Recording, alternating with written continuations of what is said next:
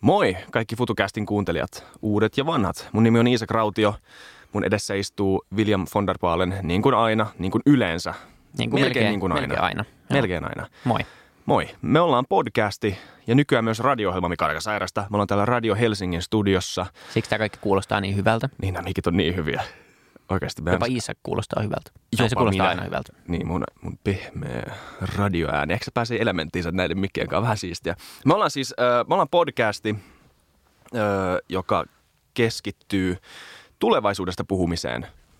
Me siis pohditaan eri päättäjien, vieraiden, päät, siis vieraiden, jotka ovat päättäjiä, isoja ajattelijoita, ajattelijoita pohditaan heidän kanssa eri alojen tulevaisuudesta. Niin, ja se ehkä iso idea, miksi me tämä lähdettiin tekemään, oli, oli sen takia, että meidän mielestä niin kuin ehkä valtamedian tulevaisuusdialogi on aika negatiivinen ja koko ajan niin kuin e, otsikoit siitä, että työt tuhoutuu ja maailma tuhoutuu ja niin. sitä sun tätä, niin mietittiin, että okei, että mitä jos kuullaan niitä ihmisiä, jotka oikeasti on niissä päättävissä asemissa ja niin kuin oikeasti eksperttejä sillä omalla alalla, että mitä oikeasti tapahtuu ja niin. katsotaan, että onko se oikeasti näin, näin niin, surkeata Mikä parempi formaatti tämän, näin, niin kuin näin tärkeän asian puhumiselle kuin vapaamuotoinen podcasti, missä me oikeasti päästään istumaan pöydän äärelle keskustelemaan, juttelemaan sen sijaan, että meillä on viiden minuutin insertti, joka joudutaan editoimaan. Siitä joudutaan niin kuin väkinäisesti ottaa jotain paloja irti niin. kontekstista. Ja siis paljon puhuu vaan se, että kukaan meidän vieressä ei ikinä halunnut kuunnella meidän jaksoa jälkikäteen tai niin. editoida sitä. Niin. Ja siis se on kiva. Se on tosi hyvä. Joo. Se on tosi hyvä. Ja siis musta tuntuu, että me ollaan, me ollaan molemmat nuoria kundia, ei tiedä oikeastaan maailmasta vielä niin kuin loppujen lopuksi mitään. Mm. Niin kuin varmaan suurin osa kaikkiaan täällä on oppimassa vielä. Ja se on vähän tämän koko homman pointtikin, että me halutaan, ihan sama kuka meillä on vieraana. Meillä, on, meillä oli viime kaudella kaikista vieraita Esko Valtaoista, Lee Andersonista, Sixten Korkmanin ja Björn Vaaruussi. Niin kuin mm. ihan eri, erilaisia ihmisiä eri näkemyksillä. Mutta tärkeintä tässä on just se, että niin kuin kuullaan ja opitaan. Kyllä. Ja vasta sen jälkeen niin kuin päätetään, mikä mielipide on. Se on just näin. Ja meillä on nyt, tämä on toinen tuotantokausi Radio Helsingissä ja kaikilla podcast-alustoilla tulee, tulee julki joka viikko nyt seuraavat 15 viikkoa. Meillä oli Kasper von Kuuskyle ekana vieraana ja puhuttiin, hän on siis Nordean toimitusjohtaja ja puhuttiin pankkialan ja, ja koko finanssialan tulevaisuudesta ja, ja tota fintechistä, mm. kryptovaluutoista, Nordean tulevaisuudesta, koko alan tulevaisuudesta, kuoleeko pankit ja, ja muuta vastaavaa. Ja super mielenkiintoista. Oli tosi mielenkiintoista. En tiennyt siis, tästä puhutaan mediassa paljon, niin kuin tota, puhuttiin.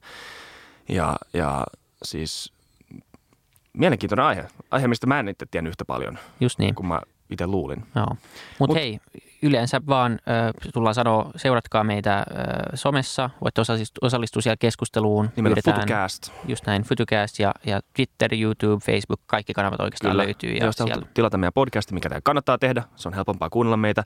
Ö, Apple, niin kuin Apple Podcasts tai mikä tahansa Android Podcast-appi tai SoundCloud tai vastaavat. Kyllä. Ehkä Spotify vielä tulevaisuudessa.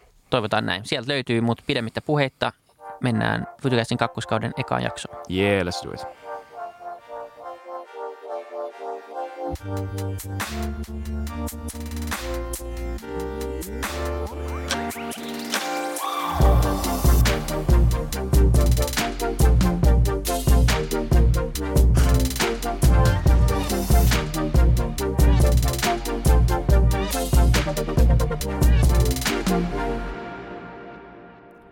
Suuri kiitos meidän pääyhteistyökumppaneille, jotka tällä Fytycastin kakkoskaudella on BMW i3, joka on BMWn täyssähköauto, sekä Pivolle, joka on kaikkien suomalaisten maksusovellus. Käykää tutustumassa tarkemmin ja kertokaa meille, että oletteko te jo kokeilu. Yeah. Me ollaan isoimman pöydän ympärillä, missä me koskaan ollaan tämän podcastin parilla oltu. Vili, miltä tämä tuntuu?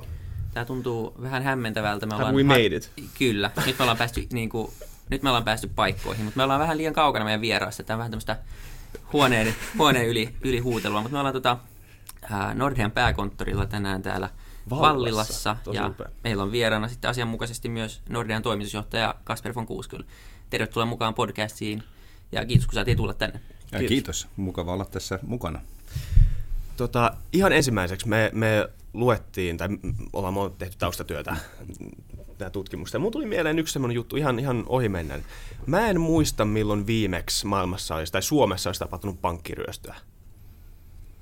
Mulla ei, tullut, ei, tullut, ei tullut mieleen. Mutta sitten mä, sit mä menin, menin lukemaan tästä 90-luvulla, mä en tiedä, tiesi tätä Vili, 114, noin 100 vuodessa, pankkiryöstöä vuodessa 90-luvulla.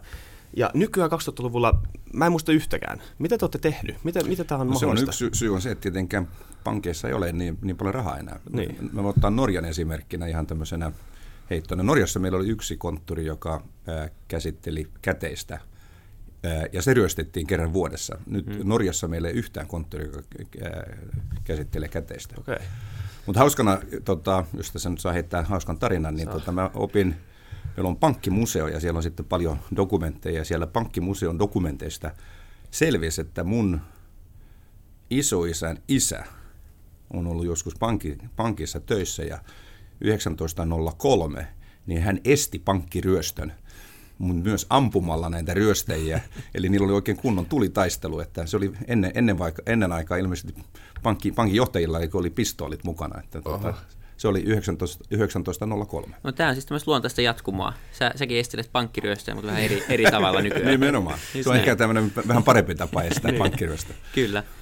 Mutta niin. kyseessä ei ole siis mikään niin pullamössö sukupolvi meidän uusissa rikollisissa, vaan se on enemmän turvajärjestelyiden parantamista ja tämä, että cashia ei enää ole. Kyllä se on nämä, nämä kaksi asiaa, kyllä ehdottomasti. Hyvä. Okay. Okay. Mä luulen, Kiitos. Et, Kiitos. Joo, eli se ei ole se seuraava ura meille. Ei. ei se, ei. se alkaa niinku tuottaa huonoa. Mites tota, mä luulen, että ennen kuin mennään niin tulevaisuusaiheisiin ja näin, niin mä luulen, että, että monia ihmisiä kiinnostaa totta kai tietää, että mitä sun työkuvaan oikeasti kuuluu. Mitä niin kuin pankkijohtaja, Nordean toimitusjohtaja oikeasti tekee? Ää, Hyvä kysymys, työssään. joskus itsekin miettii. no siinä on paljon kuitenkin sidosryhmiä, on, on oma henkilökunta, on, on asiakkaat tietenkin, se on tärkeä, mikä meillä on ilman asiakkaita pankki ole olemassakaan, että asiakkaat, omat työntekijät, on meidän omistajat, sijoittajat, on hallitus ja oikeastaan siinä se aika oikeastaan näiden, näiden tuota, sidosryhmien kanssa tietenkin pankin eteenpäin viemistä. Mielestäni tuo sana strategia on aina vähän tämmöinen vähän liian isokin sana, että kyllä se on niin kuin suunnan näyttämistä ja, tuota, ja, ja kyllä sieltä aina tulee pieniä ja isoja asioita, mihin pitää ottaa kantaa, mutta henkilökunnan innostamista ja, ja asiakkaiden kanssa olemista ja tietenkin asioiden ratkaisemista. Se kai jollain tavalla kiteyttää sen. Joo. Mikä on isoin haaste tällä hetkellä? sun työssä? Kyllä mä sanoisin, että varmaan ei ole ihan uniikki sekään, että me käydään läpi tämmöistä aivan uskomatonta muutosta yhteiskunnassakin, ei pelkästään pankissa. Kaikki tämä muutoksen johtaminen on ehkä, ehkä se, se iso haaste. Se on myös se, joka on, on ehkä antosaakin. Se on, se on haasteellista, mutta antosaa nähdä ja yrittää tosiaan. Muutos on jotain, joka on mun mielestä jatkuvaa ja, ja sen muutoksen johtamista, niin se on se ja siihen tarvitaan nimenomaan ihmiset mukaan. Se ei ole, se ei ole tekniikkaa loppujen lopuksi, vaan se on, se on ihmisiä ja, ja kulttuuria. Jos katsotaan pankkialla laajemmin, tämä on varmaan se kysymys, mitä me aletaan purkamaan tässä seuraavan tota, kuinka monen minuutin aikana. Että mitkä on, maailma kokee muutoksen ja pankit isoina yhteiskunnan instituutioina varmaan joutuu menemään tämän mukana, jos haluaa pysyä mukana, nehän on elinehto. Niin mitkä on, jos voi kiteyttää ne onko mahdollista kiteyttää ne, ne, ne asiat, missä, missä suurin muutoksen tarve löytyy? Mikael, se on ehkä sen yhden sana sana se on, on, on, on digitalisaatio. Hmm. Ihan vaan se, että niin kuin sanot, sanot pankkiinstituutiona, niin, niin joku viisas sanoi jossain vaiheessa, että tulevaisuudessa me ei tarvita pankkeja, mutta me tarvitaan pankkitoimintaa. Siis se, se itse tarve – pankkitoimilla, finanssitoimilla, se mitä me tehdään, se ei häviä minnekään. Mutta mm. se ehkä se instituutio, pankki, ainakin se perinteinen pankki, se konttori, mikä on yleensä ollut symbolisoinut sitä pankkia, niin se ei välttämättä ole enää se pit, pit, pit, pidän ajan tulevaisuus. Ehkä se voi näin, näinkin tehdä, niin. se digitalisaatio, ja, ja, ja sehän johtaa siihen, että asiakkaiden asiointitavat ja, muuttuu ja, ja tarpeet muuttuu, vaatimukset muuttuu, odotukset muuttuu ja, ja siihen meidän pitää pystyä vastaamaan. Siihen me haluttiinkin tulla, että tota, mikä pankin rooli tulee olemaan tulevaisuudessa. Sanoit, että pankkiliiketoimintaa tarvitaan. Se on ihan selvää, että rahoitussektoria tarvitaan ja, ja varmaan vielä enemmän jatkossa, kun saadaan nostettua ihmisiä köyhyydestä ja saadaan pankkitileitä tai jonkinlaista infraa luotua mm. myös, myös niin kuin miljardeille ihmisille, jota sillä tällä hetkellä ei ole. Mutta luuletko sä, että – sä et voi vastata ehkä suoraan siihen, että onko Nordea nykymuodossa olemassa X ajan päästä, mutta, mutta niin mieluummin, niin kuin, että onko perinteinen pankki uhanalainen ja onko se katoamassa täysin? Siihen mä en usko. Mä uskallan kyllä jopa vastata siihen kysymykseen, mitä et kysynyt, että on, ollaanko me täällä tulevaisuudessa. Kyllä me ollaan. Joo. Siis mm. tätä, mennään taakse ajassa tuhat, kaksi, neljä tuhatta vuotta pankkitoimintaa jossain muodossa on aina ollut ja sitä on tarvittu. Se on oikeastaan ö, elinehto ö, toimivalle yhteiskunnalle. Ö, meidän pitää vaan muuttua sen kanssa, eli, eli se perinteinen pankki, se, se ö, konttori, se kassa, tämä muuttuu ja, ja, ja se meidän on muututtava. Jos me muututaan, niin silloin me pystytään kyllä vastaamaan niihin tota, haasteisiin, jotka, jotka, jotka meillä on edessä ja niihin myös ehkä se päähaaste on vaan pystyä palvelemaan meidän asiakkaita sillä tavalla, kun he haluavat.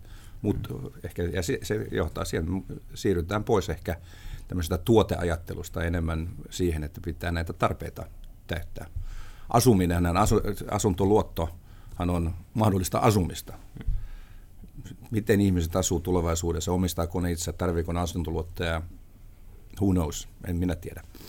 Tietenkin ainakin keskipitkällä aikavälillä on aivan selvä, että näin tulee jatkumaan, mm. mutta pitkällä pitkällä aikavälillä. Kyllä. Mutta loppujen lopuksi jossain pitää asua. Mm. Silloin me ratkaistaan sitä asumista ja se asuminen varmasti vaatii pääomia. Mm. Se on vaan sitten mikä on se ratkaisu siihen pitkällä aikavälillä. Kyllä. Eihän nämä tietenkin tämmöiset muutokset tapahdu nopeasti, mutta ja tällä tavalla toimimme kyllä, me tullaan olemaan myös tulevaisuudessa. Joo.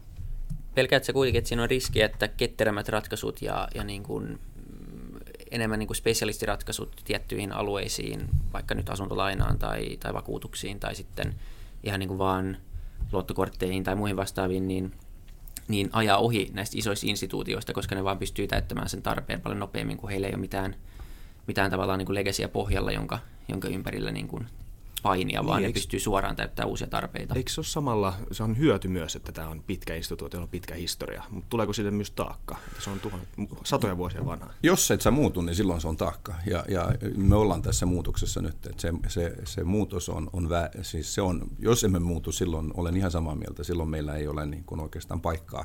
Silloin ajaa muut ohi on aivan selvää, että, että uusia toimijoita tulee ja mä näen sen oikeastaan näin, että me voidaan tehdä monta kertaa yhteistyötä näiden uusien toimijoiden kanssa. Mikä meillähän on, meillä on asiakaskunta, meillä on luottamus, kaikki tämä ja, ja yhteistyön avulla niin me voidaan yhdessä ratkaista näitä. Sitten on todella että meidän muutoksen kautta niin monta kertaa monet uudet ratkaisut tulee jo meidän kautta. Että ei me enää olla – se vanha pankki, vaan mä joskus sanon, että me ollaan, puhutaan aina fintechistä, nämä on nämä nopeat liikkuvat pienet yritykset, niin me ollaan Pohjoismaiden tai Suomen, Suomen ja Pohjoismaiden suurin fintech, koska kukaan ei investoi niin paljon tänä päivänä uusiin ratkaisuihin kuin, kuin, kuin, kuin tämä pankki. Ja se tulee kyllä, ja se jo tänä päivänä on, on, on, on osoittautunut, että moni u, uusi, uusi ajatus, idea tulee, tulee myös niin kuin meidän kautta ja meidän tämän niin sanotun incumbentin vanhan toimijan kautta niin kauan kuin se on ymmärtää sen, että sen pitää muuttua, ja se me ollaan ymmärretty. Kyllä. Se oli mun mielestä, mä oon kuullut sen summan, mitä Nordea investoi digitalisaatioon seuraavan kahden vuoden aikana. Se oli aika, jos mä muistan oikein, niin se oli noin miljardi euroa. Se on pyöreä, pyöreä, pyöreä luku. Just niin. Se on mihin, paljon rahaa. Mihin sitä investoidaan? Mitkä on pää, pääfokukset? Ehkä ne on, jos ottaa kolme aluetta, Yksi on meidän niin kuin peruspankkijärjestelmä, se on se pankin konehuone, jossa suurimmalla osalla pankeilla pankin konehuone on 20, 25-40 vuotta vanha. Eli se, joka mahdollistaa tosiaan digitalisaation. Se on se, joka ei näy, se konehuone. Se on paljon digitalisaatiossa näkyy, mutta jos se konehuone on se vanha, niin silloin se ei ole todellista digitalisaatiota. Se on yksi alue. Sitten toinen pystytäänkö se, pakko keskittää, pystytäänkö se päivittämään ajan tasalle? Kyllä se pystyy. koko ajan kuitenkin massiivista volyymiä. Se, se kestää silloin, Joo. koska me joudutaan tekemään niitä samaan aikaan, että se peruspankkijärjestelmä, joka nyt meillä on rakenteella, niin se on jo – toiminnassa täällä Suomessa, mutta samaan aikaan me, me elää tavalla vedetään näitä vanhoja mm. systeemejä siinä vieressä, että, että siinä on, se on tuplana nyt, mutta mennään, mennään kolme, neljä vuotta eteenpäin ajassa, niin silloin nämä vanhat järjestelmät pystytään tosiaan sulkemaan ja se on tärkeää, että poistetaan. Se on yksi alue. Sitten on ehkä se alue, joka näkyy enemmän, on tietenkin se, se asiakaspinnassa oleva ne ratkaisut, digitaalinen mobiilipankki ja kaikki siihen, kaikki siihen liittyvä investoinnit. Siellä on myös nämä, nämä meidän, nämä, nämä meidän neuvonanto, niin kuin robotit ja muut. Ja se on se ehkä, joka näkyy. Se on se, mistä ehkä puhutaan eniten. Apple Pay yhdessä heidän kanssa, tämmöiset ratkaisut, siirto. Ja sitten on ehkä kolmas alue, missä on pitää, mikä myöskään ei näy, on, on tietenkin kaikki se infra, mikä on myös koko sen peruspankkijärjestelmän takana, eli kaikki se, että me, me, me tuota, siirretään meidän kaikki data ja muu pilveen menemme pilveen niin sanotusti, mutta se ehkä ei ole ihan, ihan oikea tapa kuvata sitä, Kyllä. mutta tämä pilvi, eli ihan tämä front-end, konehuone ja sitten kaikki, kaikissa näissä pitää investoida. Se on ainoa tapa saada se mm. pankki niin kuin back to front digitaaliseksi. Kyllä, mm. kyllä. Kuinka paljon Nordea, puhuttiin Bengt Holmströmin kanssa tässä, pitää nyt kronologisesti laittaa oikein, eli viime jaksossa eilen. Mm-hmm. Ja tuota, puhuttiin eri disruptoivista teknologioista ja siitä, miten ne yleensä Benkin mukaan ehkä ei ole niin disruptoivia, koska mm. ne on yleensä jonkun Silicon Valley-yrittäjän idea ja, mm. ja se on niin aika kaukana jostain teoriasta, että se oikeasti voisi massalle viedä läpi. Mutta me puhuttiin myös blockchain-teknologiasta ja, ja siitä, miten hän näki sen potentiaalisesti niin kuin isona disruptoivana teknologiana. Ja me puhuttiin siitä vähän jo niin kuin pankkimaailmassa. Ja me luvattiin hänet myös kysyä sulta, että miten Nordea katsoo blockchain-teknologiaa ja, ja sen käyttämistä, vai katsoako Nordea ylipäätänsä, mutta jos me katsoo pankkisektoria, niin onko se asia, joka tulee vahvemmin? Ehdottomasti se on niin kuin merkittävä tekijä. Ja meillä on ihan oma niin kuin kehittämiskeskuskin täällä, joka, ja, ja, ja, ja tota, ehkä uskallan sanoa ihan alan parhaita osaajia nimenomaan blockchainin puolella, joka katsoo, miten, millä alueella me jo nyt käytetään. Me ollaan lanseerattu yhdessä, siinä on kourallista muuta isoa kansainvälistä pankkia, tämmöinen kuin WeTrade, joka nimenomaan helpottaa kansainvälistä kaupankäyntiä. Ja se tehdään blockchain-teknologialla, ja se ei ole enää se on jo pilotissa, jossa todellisia kauppoja tehdään tällä blockchainilla. Eli blockchain on aivan ehdottomasti. Mutta mä näen blockchainin nimenomaan sanoa teknologiana. Se on vähän niin kuin, niin kuin kaikki puhuu mobiilipuolella tai telkon puolella niin kuin 5G. Hmm. Se on teknologia, sitä tullaan hyödyntämään. Se ei ole se, että 5G ei ole tuote, vaan se on, se on, se on protokolla, jota tullaan hyödyntämään. Blockchain on vähän sama, että se on, ja sitä tullaan käyttämään. Näen sen, sillä on melkein ihan, ihan ääretön alue, missä sitä tullaan ja voidaan tulla käyttämään, ja joka tulee ehdottomasti tehostamaan meidän, meidän infraa. Niitä tulee olemaan julkisia, avoimia ja tulee olemaan suljettuja ja niin poispäin ja niin poispäin. Että ehdottomasti tämä on iso alue. Joo. Se ehkä menee vähän hitaammin kuin, kuin aina ajatellaan, mutta sitten yleensä kun se tulee, niin sitten tulee vielä voimakkaammin. Niinpä. Nyt kun ollaan aiheessa, niin ö, mikä on, me puhuttiin eilen myös Bengt Holmströmin kanssa kryptovaluutoista. Oh. Joo. Hän sanoi hyvin, vähemmän valuutta kuin investointikohde. Just takia on vaikea kutsua kryptovaluuttoja valuutoiksi, koska ne heilahtelee niin paljon. Niitä nimenomaan bitcoin ainakin, joka, niin, joka on niin volatiili. Joo. joo. mutta suurin osa. Joo. Joo. Monihan sanoo, että ei ole, siis se on ehkä, äh, tota, englanniksi sanoo sama commodity, sehän on commodity. Se ei ole raaka-aine on ehkä suora käännös, että se ei ole valuutta, ei sillä missään nimessä ole valuutta. Mm. Ei sillä ole mitään valuutan, niitä, ja siitä on ehkä tullut tämmöinen väärinkäsitys ajan myötä tietenkin voi, voi tulla, mutta siihen tarvitaan paljon. Kyllä mekin seurataan hyvin tarkkaan eri, niitähän on tänä päivänä 1500 eri krypto, mm. kutsun nyt sitä valuutoiksi suomeksi, mutta tämmöisiä kryptoäsettiä. Mm. Että tämä on valtava alue, mutta hyvin, hyvin vielä alha, aikaisessa vaiheessa. Ja, ja niin kuin Bengt sanoi, tämä on enemmän, se on spekulatiivinen mm. tämmöinen, ää, jo, sanotaan raaka-aine, joka jos katsotaan jotain bitcoinia, niin missä se oli, se on yhdessä kolmasosassa arvostaan tänään, mitä se oli vain vuosi sitten. Mm. Että sehän heilu, eihän valuutta voi heilua, heilua noin, eikä, eikä se ole helppo edes ää, tuottaa maksuväline. Se, että voiko se voiko se kehittyä sinne, se, se uskon. Ehkä se ei ole bitcoin, se on ehkä joku muu, niin. joka tulee, mutta kyllä se voi kehittyä sinne. Mutta se niin. vaatii aika paljon. Se vaatii myös sääntelyä, se, se, sen pitää olla hyväksyttävä. Johtuuko, onko se tässä volatiliteetistä, johtuuko se mun mielestä Nordea ja, ja monet muut pankit ja Suomi ylipäänsä on ottanut aika kriittisen asenteen niin kuin kryptoja kohtaan ylipäätänsä. Ei välttämättä niin kuin blockchainia ja teknologiaa kohtaan, mutta näitä asetteja kohtaan. Onko, onko se volatiliteetti perimmäinen syy, onko tässä muita, muita syitä siihen? No jos otetaan se, se ehkä se tuli siitä joskus jossain, mä olin just sanonut, että tämä on, tämä on, tota, tämä on haippia ja tämä se on jopa vaarallista ja se, ja se oli ehkä just kommentti tästä bitcoinista. Ja mä en ole sitä bitcoinia vastaan, mutta jos mm. se ei ole säännelty ja se on näin volatiili, niin silloin, silloin kaksi oikeastaan tuota, käyttötarkoitusta. Yksi on se, että se on spekulatiivinen, se on vaan, että se on yhtä sama kuin menee kasinoon ja joko voitat paljon rahaa tai häviät paljon rahaa ja, ja se on yksi, yksi. Ja toinen on, on se, että sitä käytettiin, käytetään melkein kaikessa ää, näissä maksuissa, mikä liittyy rikolliseen toimintaan. Ja jos nämä on ne nyt, nyt mä en sano sitä, että, että, että nämä kryptovaluutat tulevaisuudessa, että, että jos nämä, tämä volatiliteetti e, e, ratkaistaan, myös tämä sääntely ja tiedetään ja pystytään katso, nä, näkemään, mutta sulla ei voi olla semmoista e, niin sanotusti valuuttaa, mistä puhuttiin aikana, missä, mikä, mikä on pääasiallisesti käytetään rikolliseen toimintaan tai sitten puhtaaseen, puhtaaseen spekulaatioon. Kyllä. Ja se on aikaisessa vaiheessa ja mä voin nähdä hyvinkin, että se kehittyy siitä ja sitä me kyllä seurataan. Niinpä pakko vielä kysyä, että, että onko se, kuitenkin musta tuntuu, että yksi iso tekijä tässä, että sit tulee niin kuin vähemmän volatiili, sit mm. tulee hyväksytympää on myös se, että instituutiot lähtee siihen kunnolla mukaan.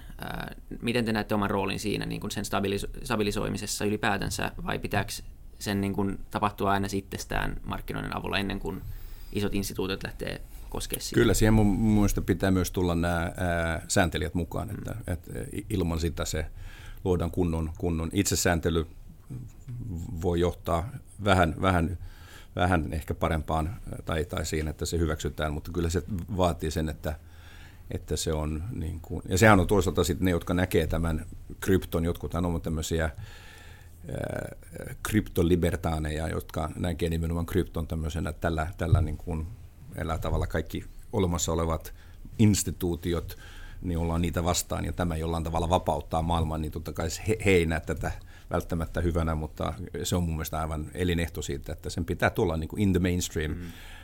Ja senhän, mä aina sanon, että on se sitten krypto, assetti, kryptovaluutta tai mikä tahansa pankkituote, niin sillähän pitää olla joku, sen pitää ratkaista joku, joku tarve tai ongelma. Ja sen pitää tehdä se paremmin kuin olemassa olevat. Ja silloin nämä on niin oikeastaan ne vaan, jos se joku tekee jotain, joka on halvempaa, nopeampaa, turvallisempaa, ja sitten samalla täyttää kaikki tämmöiset, sanotaan vaatimukset, ettei sitä voida käyttää niin kuin rikolliseen toimintaan. Silloinhan sulla on ratkaisu, joka tulee varmasti leviämään. Mutta jos ei, jos ei siinä ole lisäarvoa, ja tämä mun mielestä niin kuin on, on totta, ei pelkästään finanssialalla, se on melkein kaikkialla. Pitää aina miettiä, että mikä on se mun lisäarvo, minkä mä tuon tähän. Ja jos ei sulla ole lisäarvoa, niin ei sulla sitten pitkällä aikalla mitään elinehtoa. Se koskee tuotteita, palveluja, mutta se koskee myös yrityksiä. Just näin. Kyllä. Lisäarvosta puheen ollen. Meillä on tämmöinen väite, mitä me ollaan molemmat kuultu. Ja me ei tiedetä ihan tätä taloustieteellistä taustaa tässä, mutta meillä on, meillä on no, mielenkiintoinen väite. Se on tässä suoraan vaan. Rahoitussektori ei tuo lisäarvoa taloudelle. Mitä tämä kuulostaa? Se kuulostaa aika tota, hyvinkin väärältä. Se, en tiedä, miten, haluanko sanoa mitään voimasanoja. Saa sanoa, me ei, ei, Tämä on väite. Se on, väite, ei, se on, sanotaan, se on aika metsässä. Ja, ja, ja tota, ilman oikeastaan, sehän voi melkein, se, nyt mä en ole taloustieteilijä ja taloushistorioitsija, mutta voi katsoa oikeastaan mitä tahansa yhteiskuntia, jos ei sulla, jopa sillä tasolla, jos ei sulla toimivaa finanssimarkkinaa, niin myös yhteiskunta on paljon niin kuin primitiivisemmällä tasolla. Mm. Ää, sanotaan rahoitussektori ja sen toimiva rahoitussektori aivan A ja O nimenomaan investointien mahdollistamiseen, ää, jopa valtiopuolella valtion, valtioiden kyky lainottaa itseään ja, ja, ja, ja niin pois ja niin pois, vaan mahdollistuu ainoastaan sillä tavalla, että sulla on toimivat finanssi- ja rahoitusmarkkinat ja tietenkin pank- pankeilla on erittäin ratkaiseva rooli siinä. Eli kyllä niin kuin hyvinvointi, talouskasvu ja toimiva rahoitussektori on, menee käsi kädessä. Sitten mä ehkä tuon, tuon, on selvää tietenkin, että jos rahoitussektori tai finanssisektori niin kuin rupeaa elämään, että se elää niin kuin itsellään. Niin, tulee silloin, rahoituspeli ja rahoituksen sisällä. Ja silloin se on tietenkin, kyllähän on nähty, nähty sen, ne seurauksetkin siitä, niin. ja se oli, se oli osittain se seuraus oli finanssikriisi. Se ei ollut tietenkään ainoa, se on yksi, yksi tekijä siinä, suurin tekijä siinä oli nämä isot yli- ja alijäämät, niin kuin säästö- ja, ja, ja, ja tuota, investointialijäämät, tai yli- ja alijäämät, mitä tapahtui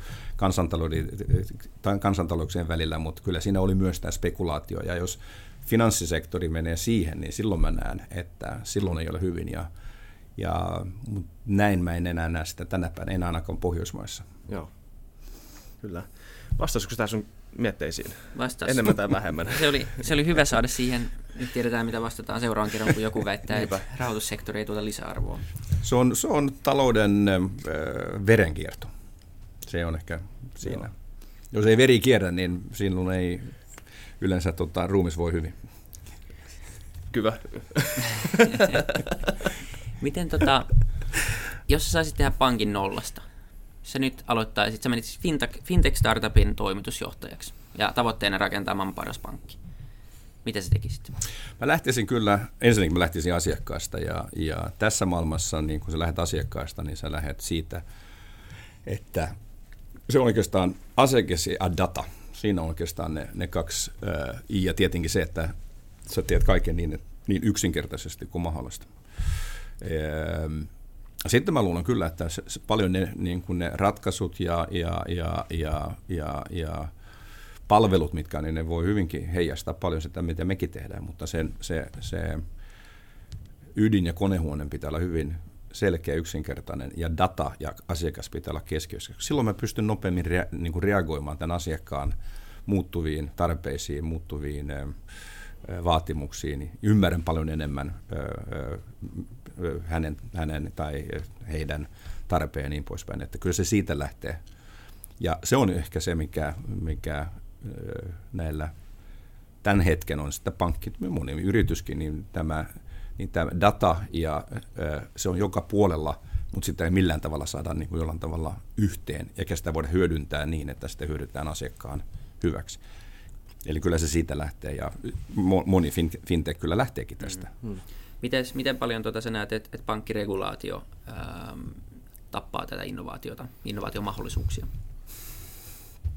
No mä lähtisin regulaatio sanoa, että se on se niin kuin päällimmäinen, päällimmäinen. Me tarvitaan regulaatio. Mä jo mainitsin regulaation tässä, tässä, tässä niin kuin, äh, kryptopuolella.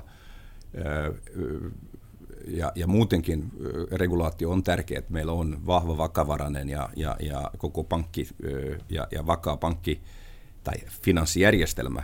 Mutta on ihan selvää, että jos se menee liian pitkälle, jos se tosiaan se byrokratia, me ollaan ehkä semmoisessa se, mitä nyt on tehty viimeisen kymmenen vuoden kannalla, on suurimmaksi osaksi hyvää, mutta ollaan me siinä tänä päivänä kaikkea sitä, mitä me tehdään reguloida, ja se, se niin sanottu red tape, eli se byrokratia rupeaa olemaan jo sillä tasolla, että on aika vaikea. Moni, mä tiedän moni fintech, tietenkin me nähdään se päivittäin, mutta nekin näkee, että hetkinen, että saako me mitään aikaiseksi, kun mulla menee kaikki aika tätä, tehdä semmoisia asioita, joista ei välttämättä edes regulaation mielessä ole mitään hyötyä. Tämä pitää kyllä se kokonaisuuden me ei ole ehkä vielä katsottu että mitä kaikki on, on laitettu niin kuin regulaation alle, eli se kokonaisuus rupeaa olemaan ehkä vähän liian raskas. Mm. Mutta pitää, mä vaan haluan sanoa sen, että niin kokonaisuus on ollut tietenkin hyvä saada vahvempi, parempi finanssijärjestelmä paikoilleen, ja, ja se vaatii tietyn regulaation. Niin varmasti niin tämä sektoriregulaatio on, on tarpeen ja etenkin niin kuin kriisin jälkeen mm. korostu, mm. mutta sitten tuntuu, että se on vaan mennyt aika pitkälle,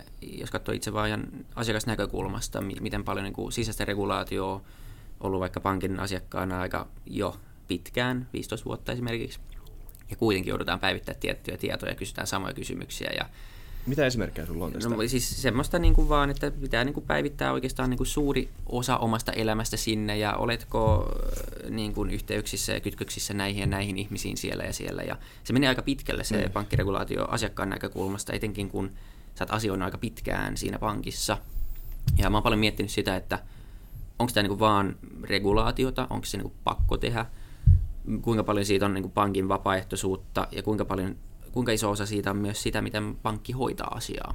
Et musta tuntuu, että nämä kaikki kolme semmoisia tekijöitä, että, että varmasti on niin pakollista regulaatioa, mutta sitten regulaatio voi hoitaa tyylikkäästi ja vähän kankeammin ehkä. Se on hyvä, erittäin hyvä pointti. Yksi on se, että sä, sä, sä oot ihan tämä on siis pääsääntöisesti tämä on regulaatiokysymys. Ja tämä on oikeastaan tullut menemättä niin kuin ihan siihen historian yksityiskohtiin. Se on tullut 2008, aika, aika myöhään. Ja, ja, myös, ja kun se on tullut tänne Pohjoismaihin, mihin, missä ei ole edes totuttu tähän. Ja tämä on erittäin, ja tämä tulee, jos jotakin tämä lisääntyy. Ää, eli se on kyllä se, joka ajaa sitä. Sitten on kyllä mun mielestä ihan oikein kritisoida, että me, me nyt niin kuin pankkina kollektiivisesti ei ole pystytty ehkä hoitamaan sitä mahdollisimman joustavasti. Ja tämä tulee takaisin tähän kysymykseen niin kuin datasta. Eli jos meillä olisi se, se alkuperäinen, mikä mä sanon sen aloittaa alusta, niin silloin mulla olisi se data, ja mun ei tarvitsisi koko ajan päivittää sitä. Me tullaan kyllä siihen. Mä luulen, että paljon tästä, mitä sä nyt mainitsit, niin tullaan automatisoimaan tavalla, jolla sitä ei enää jatkuvasti tulla.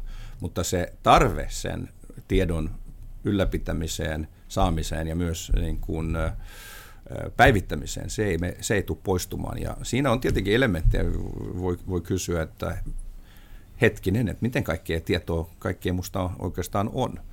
Ja, ja jos tässä nyt heittää tämmöisen todella ehkä vähän provo, provokatiivisesti, niin katsoo, että se, missä tämä on mennyt pisimmälle pankkipuolella, ja on tietenkin Kiina. Siellä oikeastaan, kun ei, sä pystyt sama taho, joka on tietenkin valtio, yhdistää kaiken tämän ja yhdistää sen myös kaiken se, mitä tapahtuu sosiaalisessa mediassa, koska se on kuitenkin valtion käytössä siellä ja yhdistetään kaiken näköisiin niin kuin face recognition, niin se yhteiskunta, missä isoveli valvoo, se on jo olemassa. Mm. Hmm. Ja, ja, se on, ja nimenomaan tällä teknologialla. Nythän näin ei ole täällä, mutta mä vaan niin. sanon, että tämä on, tämä, on, tämä on mielenkiintoinen isompi kysymys, äh, mihin ei välttämättä kaikki ole huomannut, mihin, mitä kaikkea tietoa on olemassa. Näetkö että tämä on mahdollinen tulevaisuus, jos pankki yrittää parantaa palveluitaan, niin siihen tarvitaan informaatiota enemmän? Mä pystyn, me pystytään aivan, me ei tulla ikinä käyttämään dataa ja tietoa niin, että me annetaan sen jonkin muualle. Joo. Se myös on se, että ja sit siinä on hyvin tärkeää, että on se, se jos, jos sä haluat olla turvallinen ja uskottava pankki, niin se on myös se, että siellä on se data on ihan yhtä tärkeä. Se datan turvallisuus on yhtä tärkeä kuin se rahan turvallisuus. Ja oikeastaan se voi olla yksi meidän valteista, että, että me ollaan se turvallinen ja tuttu, joka pystyy, ja me ei tulla käyttämään dataa sillä tavalla, joka on niin kuin he, henkilökohtaisesti, liian henkilökohtaisesti, joka sit, jota sä et hyväksy. Mm. Mutta se on ihan selvä, että jos me käytetään tämmöistä metadataa, jota meillä on paljon, ilman että se kohdistuu yksilöön ja henkilöön, me pystytään parantamaan meidän palvelu- ja palvelunopeutta ja niin poispäin. Että, mutta se, se, se datan käsittely ja miten me hoidetaan sitä on yksi erittäin tärkeä alue, missä tämän turvallisuuden ja, ja uskottavuuden säilyttämisessä. Kyllä. Jos tämä Kiina kiinnostaa kuuntelijoita enemmän, by the way, niin on olemassa yksi hyvä Black Mirror-jakso, joka liittyy just tämmöiseen social score-järjestelmään. Mikä niistä? Ää, siinä, mistä on tota, ihmiset antaa toisilleen pisteitä joka kohtaamisen Joo. jälkeen. Ja, Joo. ja tota, Kiinassa on nyt tämä vastaavainen social score-järjestelmä otettu osittain ainakin käyttöön nimenomaan, missä saa pisteitä ja vakuutukset ja, ja muut lainat asiat perustuu, perustuu siihen, niin se on superpelottavaa. Vähän liian. Hyvä, että se kokeilu tapahtui jossain muualla, I guess, mutta en tiedä, onko se hyvä sitä kokeilla. niin, niin, vaikea sanoa. Tästä tuli, äh, sanoit tuttu ja turvallinen, mikä, siis, mikä on mi- asia, mikä tulee mieleen, kun ajattelee pankkia yksi niistä mm. sanoista. Mm. Äh, kun ajattelee näitä isoja äh, pankin haastajia mm. tällä alalla, fintech-yritykset mm. mainittiin, mutta nyt nämä isommat, isotkin mm. digijätit, mm. Amazon ja Apple ja mm. Google ja nämä muut, jotka varmasti tulee enemmän ottamaan askelia tähän suuntaan varmaan jossain vaiheessa, niin, niin tämän, tämän pitkän historian mukana, tämän pitkän pankkiinstituution historian mukana, joka on siis säilynyt mm. satoja vuosia hyvästä syystä, niin tulee myös varmasti ei ole kenenkään syy, joka on tässä rakennuksessa, mutta sitä on mä en muista, miten ne luvut menee, mutta pankke, pankkeihin on iso niin kuin, luottamusongelma mm. kansan ö, keskuudessa, ainakin monissa paikoissa, mm. etenkin kriisien jälkeen. Mm. Nyt, nyt se on varmaan parantunut. Mm. Onko tämä, miten tätä ongelmaa voidaan ratkoa? Miten tämä, koska nythän me edetään sosiaalisen median aikaa, missä käsityksillä on iso rooli. Kyllä mä näen sen luottonsa ihan oikein ehkä tämmöisen kriisien, kriisien jälkeen, niin tietenkin luottamus on ehkä ollut, maine on ollut ehkä enemmän... Ehkä maine on parempi sana.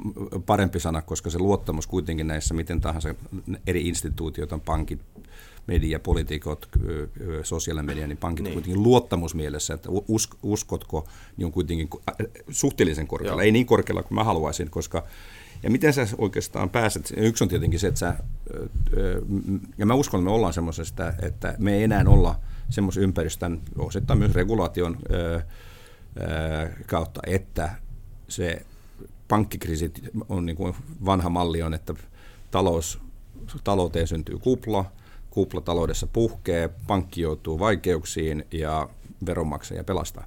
Se ei ole hyvä tota, tota, tota, malli. Ja se, se malli on kyllä nyt rupeaa olemaan historia. Mm. Isokin pankki voidaan niin kuin joko pelastaa tai ajaa alas ilman, että ja nimenomaan koko tämä järjestelmä, joka on nyt laitettu paikoille, perustuu siihen, että sitä ei maksa enää valtio ja veronmaksajat, vaan se maksaa silloin omistajat ja velkojat.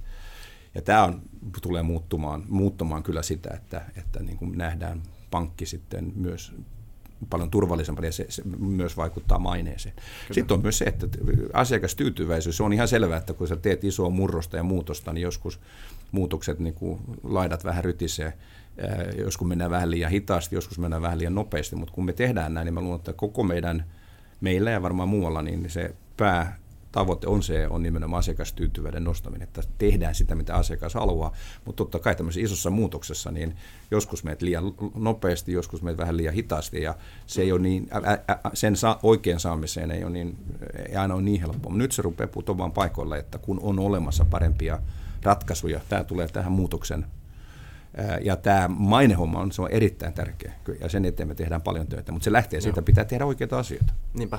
Ja joskus, nyt jos pitää leikkiä tämmöistä devil's advocate tässä ö, omasta näkökulmasta, niin kyllä mua ainakin huolettaa vähän se ajatus siitä, ehkä ei edes vain vähän se ajatus siitä, että, että niin isot firmat kuin Google ja Apple kasvaa vielä näin paljon enemmän ja saa näin paljon enemmän informaatiota omaan tietokantaansa ja käyttää sitä, miten käyttää sitä niin käyttää sitä, mä oon lukenut viime aikoina kirjan, jonka nimi on Future Crimes, siinä kerrotaan, miten Facebook ja Google oikeasti käyttää sun dataa.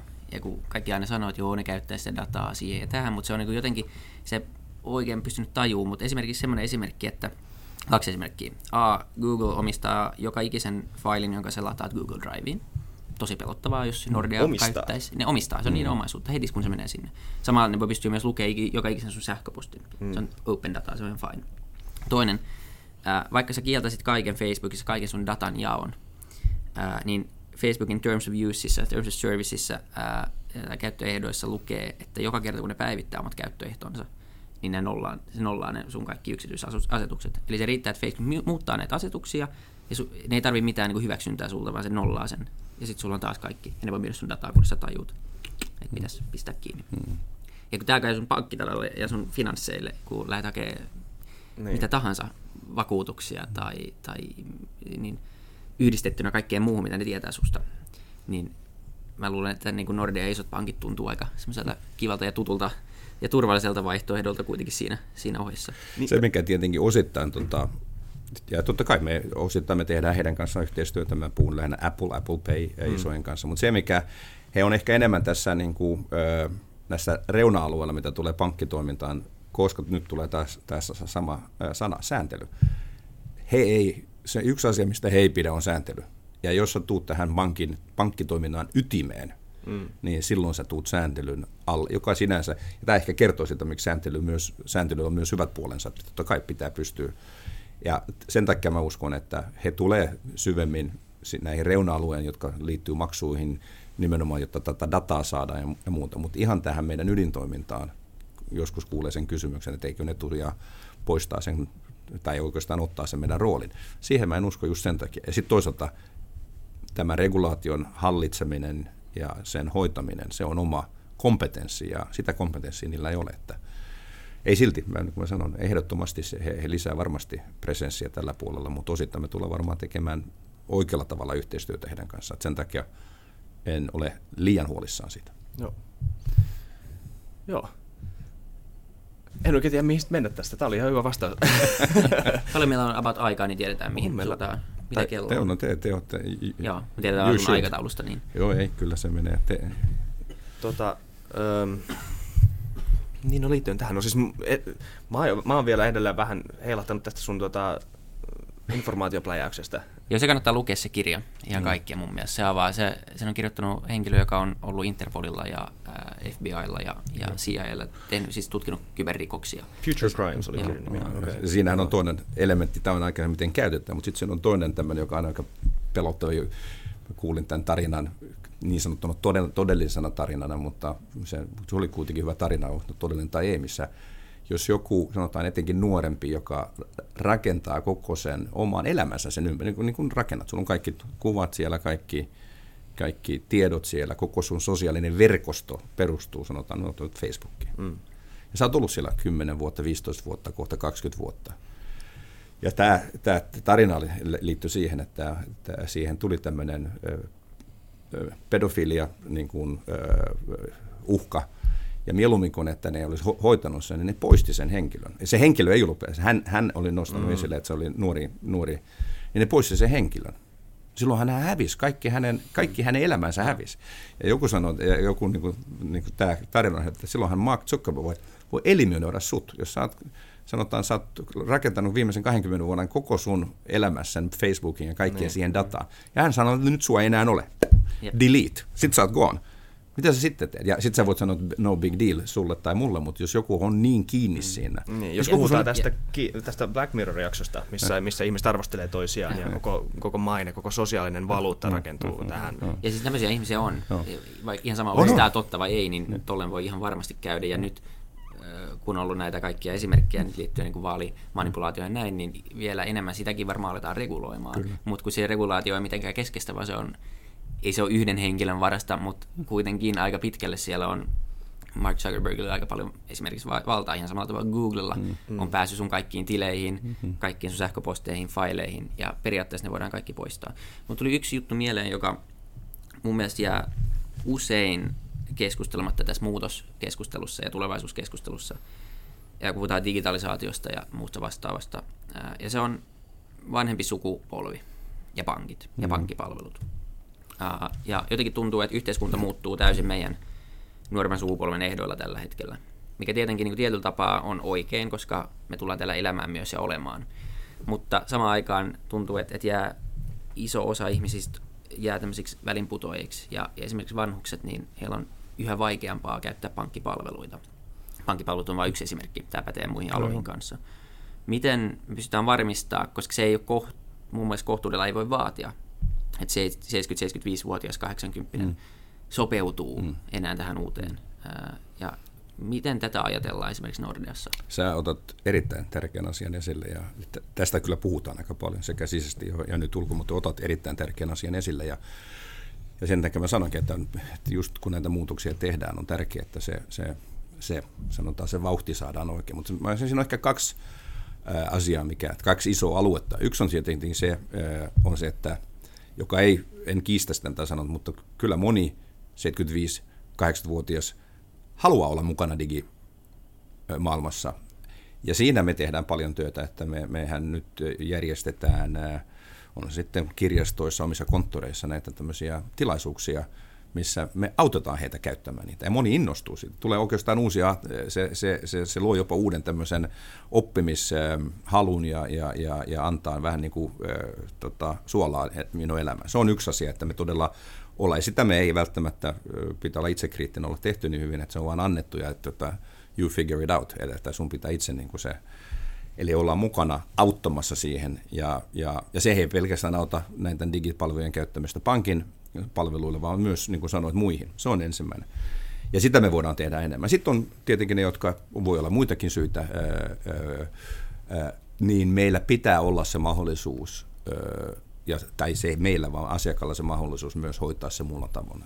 Eli se henkilökohtainen palvelu ei tule kyllä häviämään ää, niin kuin uskallan sanoa ainakaan lähitulevaisuudet, on se mahdollisuus, jos näin todella on. Ja siinäkin voi olla näin, että me ollaan niin kuin meidän pitää parantaa sitä ja kertoa mitä. Joskus mä on kuullut tästä, että niin kuin laskujen maksaminen, kest, niin kuin se, se, se, maksaa paljon ja, ja koska joudutaan menemään kontteille siellä otetaan, niihin on mahdollisuutta, me voidaan auttaa. Se on ö, maksupalvelut ja muut tämmöiset, jotka ei ole digiasioita enää. Eli tämä on se toinen puoli. Yksi on, että meillä on se palvelu ja sitten toinen, että me myös kerrotaan, miten sen palvelun saa. Hmm. Ja nämä kaksi asiaa me meidän pitää tehdä, paremmin, me, me pitää tehdä se paremmin. Kyllä. Mutta me ei missään nimessä, tämä on erittäin tärkeä. Ja se ei ole pelkästään, mitä tulee meidän omiin pal- pankkipalveluihin. Tätä kautta me otetaan myös la- la- laajempi yhte- yhteiskunnan vastuu, koska enemmän ja enemmän näitä niin kuin sosiaaliset palvelutkin digitalisoituu. Ja silloin me, me, meidän pitää kaikki, kaikki kantaa se, se vastuu, että ei synny tämmöistä ö, niin kuin osaa tota, kansasta, joka erää tavalla joutuu syrjään. Näin ei saa tapahtua. Mutta ehdottomasti pitää tehdä parempaa työtä sillä puolella. Joo. Ja musta tuntuu, että, että internetin varjo ja digitalisaation varjopuolia on, ja että aina kuulostaa niin kuin hirveän teknologiakriittiseltä, mutta se kuitenkin pitää paikkaansa, että, että valinnanvapaus poistetaan. Me ajetaan kaikki ihmiset samaan muottiin no. aika pitkälle. Mm. Ja ilman, että heillä on oikeastaan mitään sanomista siihen. Mm. Ja se on tietyllä tapaa pelottavaa. Mä en usko, että sitä keskustelua käydään enää 30 vuoden päästä. Ja mä uskon, että myös tämä henkilökohtainen kontakti, se ei, se ei välttämättä tarvitse olla fyysinen aina. Meillä on enemmän enemmän ö, tota meidän tapaamisesta niin kuin face to face, mutta tota, online. Sekin on jo. Sitten jotkut, ja suurin osa on sitten nuoret tai vanhat, niin pitää sitä, koska siihen syntyy, se on henkilökohtainen, mutta se ei välttämättä ole fyysinen, koska se, ja se helpottaa, koska silloin sä voit asioida paljon helpommin mutkottomalla, ja mä aina sanon, että pankin, tullaan takaisin tähän pankkiin. Pankkihan pitäisi olla eräällä tavalla missä tahansa, milloin tahansa, niin kuin, mutta samalla myös saada se digitaalinen ja se henkilökohtaisuus oikealle.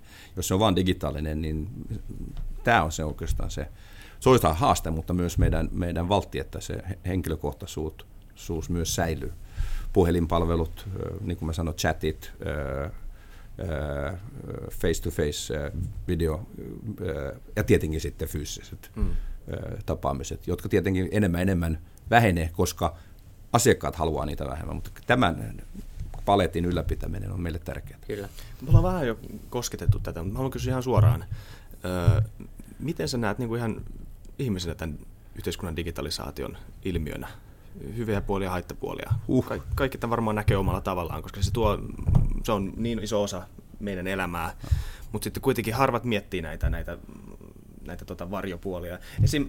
tämä iso härdä Zuckerberg härdeli senaatissa, no. isot niin kuin oikeudenkäynnit, no. jotka johti tähän, että regulaatio vähän uudistuu.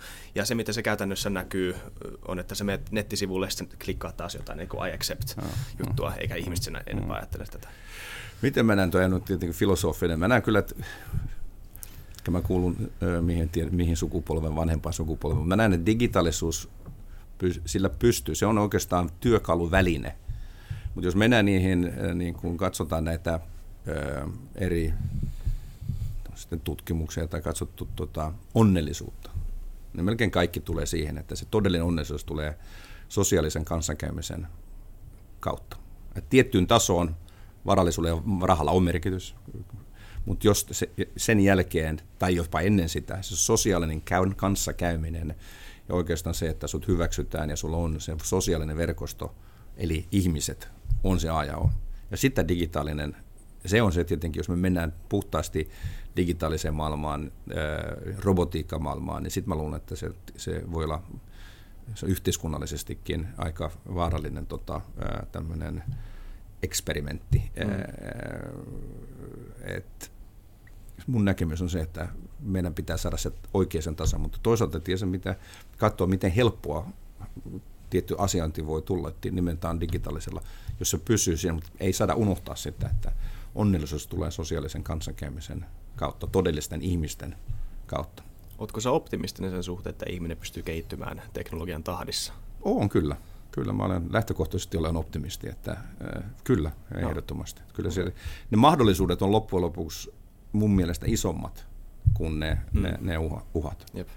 Kyllä. Mä antaa sulle vielä mahdollisuuden ää, maalata kuuntelijoille kuva. Ää, miltä näyttää Nordea kymmenen vuoden päästä täydellisessä maailmassa? Kaikki on mennyt niin kuin haluatte. Mikä on ison unelma Nordealle? No, meillä on tämmöinen tota, asiakasvisio ja se on se, että pankin kanssa on helppoa, mutkotonta asioida.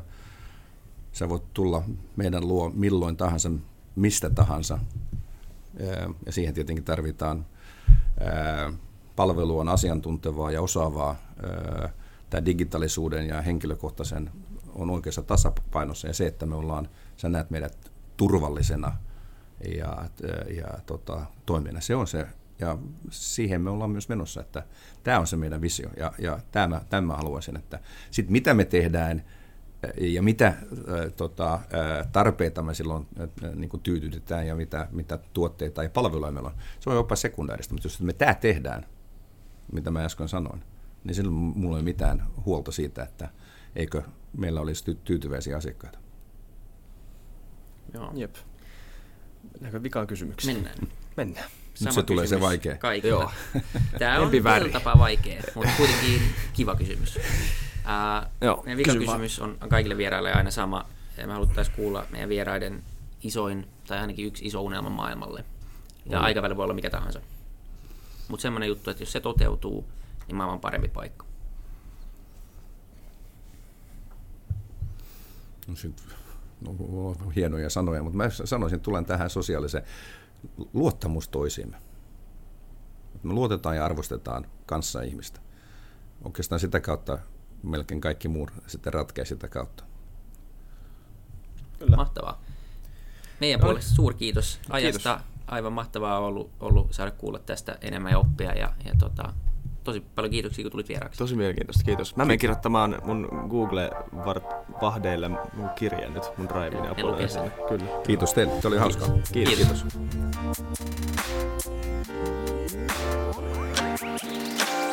kiitos.